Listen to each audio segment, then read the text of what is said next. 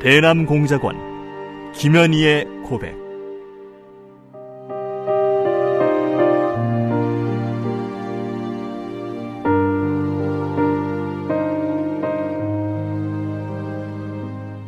나는 김정일의 친필 지시로 1988년 남조선에서 열리는 서울 올림픽을 파괴할 때 대한 공작 임무를 받고 100여 명의 남조선 노동자들이 탔던 비행기를 공중에서 폭파시켰다. 평범한 여자로 살고 싶었던 내가 어떻게 한치의 죄책감도 없이 이처럼 수많은 사람들을 죽인 살인자가 되고 말았는가. 조국을 위해 한 목숨 바친다는 명분 아래 이 엄청난 죄악을 저지른 나를 용서할 수가 없다. 이 수기는 이루지 못한 내 꿈과 나로 인해 희생된 사람들에게 속죄의 죄물로 바치는 눈물의 기록이다.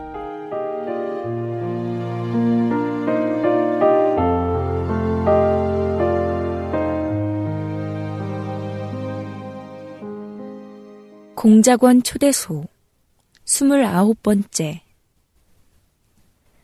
정지도원의 딸인 향이는 나를 친언니처럼 따라다녔다.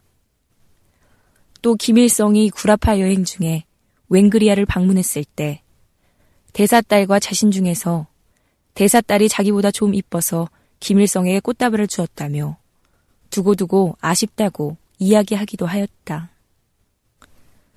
그곳 날씨는 맑고 땀이 날 정도로 더웠다.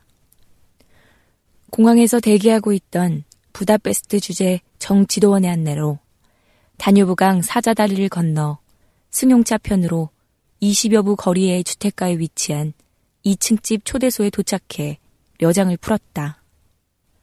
그리고 우리는 거기에서 4박 5일간 체류하였다. 그동안 영웅광장과 박물관, 멸사묘, 부다의 궁전, 백화점 및 보석점, 안경점 등 시내 중심가를 관광하며 시간을 보냈다. 정지도원과 장지도원, 김승일은 자본주의 국가로 넘어가기 위한 준비를 시작했다. 여기에서 가장 문제되는 것은 오지리 국경을 어떻게 통과하느냐 하는 것이었다.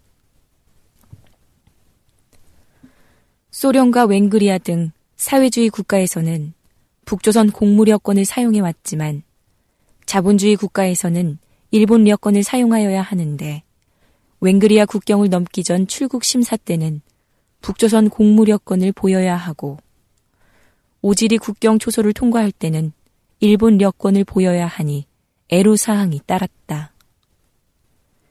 항공기는 아예 이용할 수가 없고 열차를 이용하느냐 아니면 자동차를 이용하느냐 하는 국경 통과 방법에 토론이 분분했다.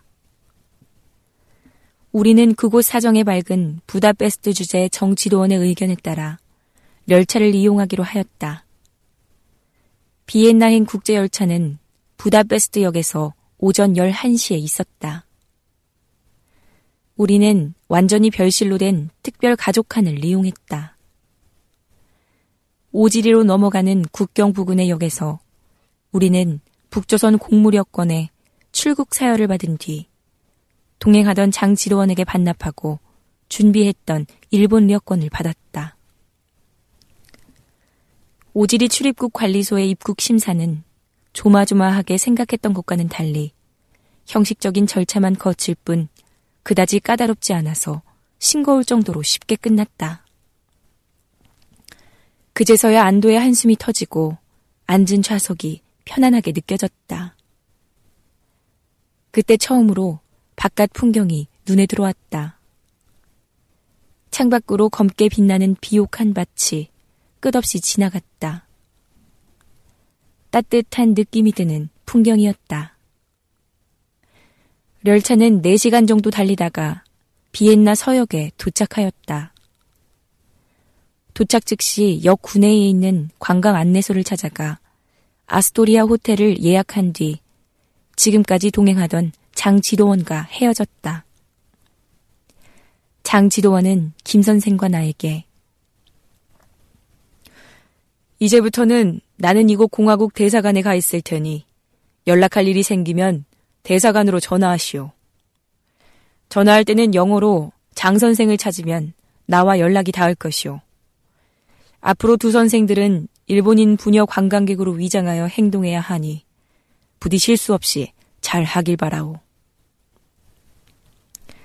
다시 한번 주의와 당부를 하고 그는 비엔나 주재 북조선 대사관 전화번호를 알려주었다. 그는 다음 날 오전 10시 오스트리아 여행사 앞에서 다시 만나기로 약속하고 먼저 자리를 떠났다. 장지도원과 헤어진 김승일과 나는 이제 일본인 부녀 관광객이 되어 자본주의 국가의 첫 발을 내디뎌야만 했다. 내 생전 처음으로 만난 비엔나 거리는 단지 내게는 긴장되고 조심스러운 이국의 낯선 거리일 뿐 색다른 감명으로 받아들여지지 않았다. 일본인 부녀 관광객인 우리는 비엔나 서역에서 택시를 탔다. 아스토리아 호텔르. 우리는 택시 안에서도 관광객답게 시가지를 주시하면서 간간히 이야기를 나누었다. 누가 봐도 다정한 부녀 사이였다. 물론 우리는 일본 말도 능숙하게 구사했다. 택시가 호텔 앞에 멎어 내릴 때는 운전수에게 택시 요금 외에 팁을 주는 일도 잊지 않았다. 태어나서 생전 처음 해보는 행동이었지만 나는 태어나게 잘 해내었고 김 선생님도 노련하게 나를 잘 받아주었다.